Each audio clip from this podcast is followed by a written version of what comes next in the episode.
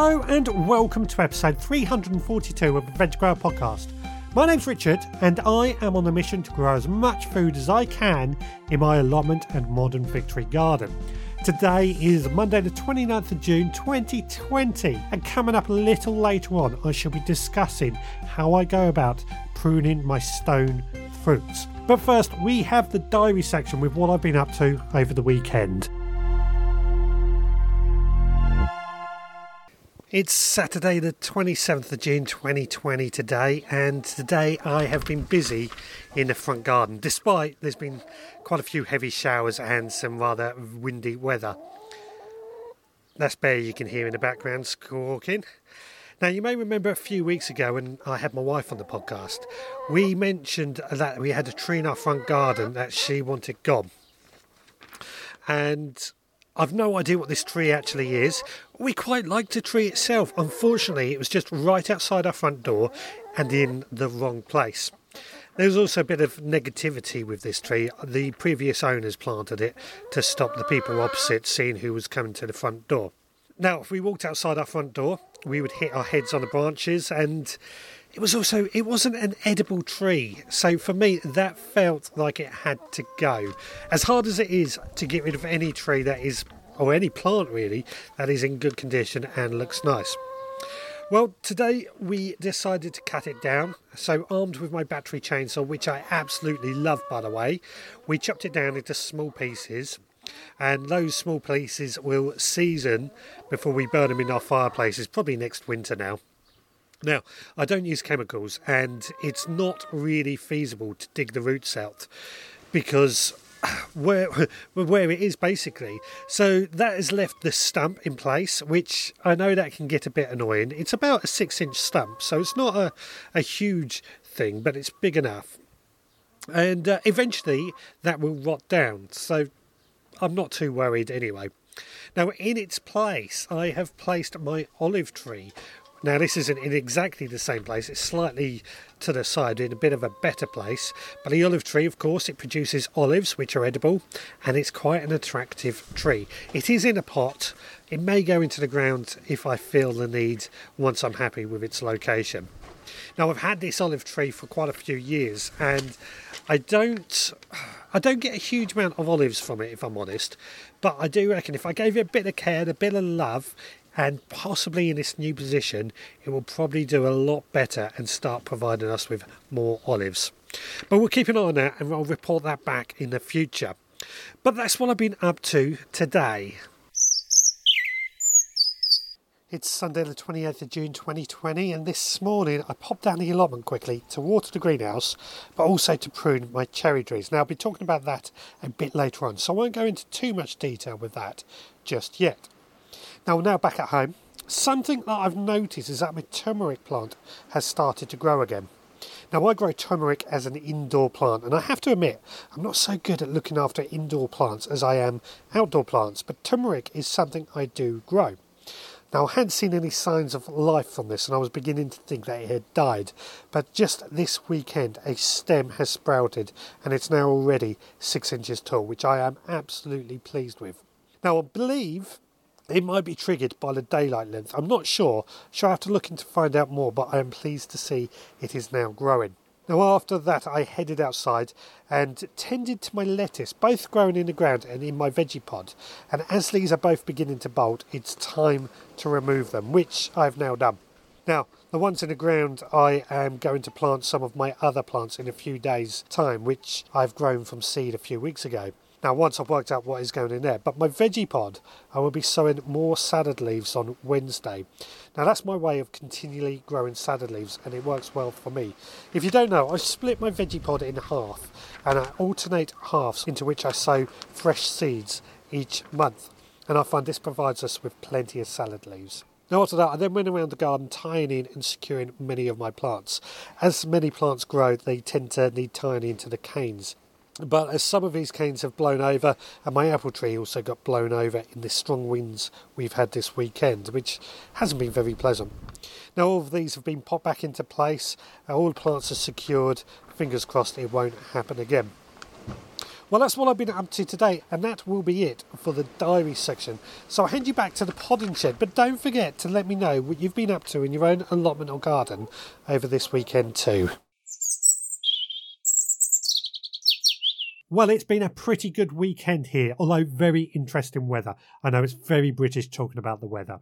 Now, unfortunately for today being Monday, I have nothing for the diary section. I've been out visiting a friend, so more on that on another day.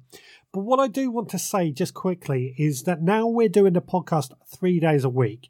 I'm only going to be releasing the diary section on Mondays, a bit more like how we used to do it in the pre COVID days. Now, that doesn't mean Wednesdays and Fridays podcasts are going to be anything to miss out on.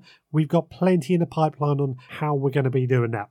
Anyway, now it's that time of year when we might be starting to look at pruning our stone fruit trees. So to find out more, I went down the allotment with my pruning tools to prune my fruit trees.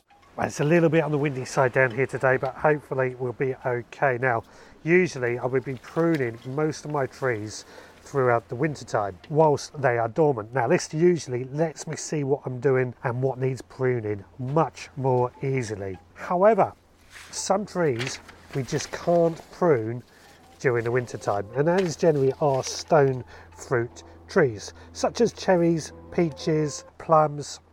Now the main reason we prune these in the summer months is that there is less risk of them catching a disease called silverleaf disease, which is a particularly nasty infection and it could potentially kill my trees. Now, I need to improve my trees for several reasons. The main reason is, of course, to let airflow and light get to the fruit, which helps produce better fruit. I also want to remove any old wood in order to promote new growth and produce a better crop in the following seasons. I also want to just tidy up the shape of my tree and I want to remove any dead or diseased branches. Now to do this I've got a sharp pair of secateurs which is all I generally need but a sharp saw might also be useful for any thicker branches. I also like to keep my tools clean by dipping them in disinfectant as I go along every now and then. Now that's a great way of just preventing the spread of disease. I also have some organic tree wound seal, which would be particularly useful at this time of year. So in front of me, I've got this cherry tree, which is full of fruit this year and is produced well. Now, by rights, I should have actually waited till after all the fruit was off this tree and it's had a couple of weeks to recover before I prune this. But for this podcast, I've got to sort of jump in there for demonstration purposes and show you how I go about it. Now, cherries tend to fruit on branches that is a year old or more. So what grows back this year might not produce anything next year, but would probably produce it in following years. So firstly, I will cut back any dead diseased or dying branches on this tree. And I want to remove as much of that as possible. So uh, what I would be doing is taking it right back to near the main trunk of the tree where I can. And what you'll see is that you actually get a, a slight collar a, a branch collar where it gets near to the tree. So we want to cut just in front of that so that we leave the collar attached to the tree. Reason for that, it just minimises the size of the cut and makes it less of a, a wound. Fortunately, I don't have any dead or diseased branches on this, but if that was the case, I would be just cutting past the flare. I also would be looking for any cross branches, which again I don't have on this tree, and that's where two branches would cross each other and potentially rub up against each other. Don't have that on this tree, so that's not going to be a huge problem for me either. And again, I will be taking it back to that collar and just cut away at that. What I do have is a lot of branches that are where I don't want them. They're either going across the paths or getting too tall. So those are what I am going to be pruning today. Now, all I'm going to do is cut these back by about a third. So, with my secateurs, I'm just going to make a cut and I'm going to cut it at an angle about a third back. There we go. I'm going to repeat this on as many branches as I possibly can just to try and sit. Now I said we cut at an angle and that is so if it rains the, the water doesn't have anywhere it can sit. It sort of pushes itself off if you like. And that would minimise the risk of disease or anything affecting the plants. Now, I know it's quite scary pruning branches at the best of times, but it is for the benefit of the tree and it needs doing. So I'm going to crack on. I'm just going to do these now. That is about right. Now, of course, if you have your cherry trees or your fruit trees trained to a shape or against a wall, you probably want to remove those to maintain the shape as well. And you're basically just going to be following either take it back to the fruit collar, the branch collar, sorry, or take it a third back, depending on how it looks. Now, I've done as many branches as I think need pruning. I'm just going to stand back and have a look and check I'm happy with it. It all looks good. Yeah, that's not too bad. I'm happy with it. So that means I have now completed this actual pruning job. But what I want to do is just make sure we don't risk any infections in this tree.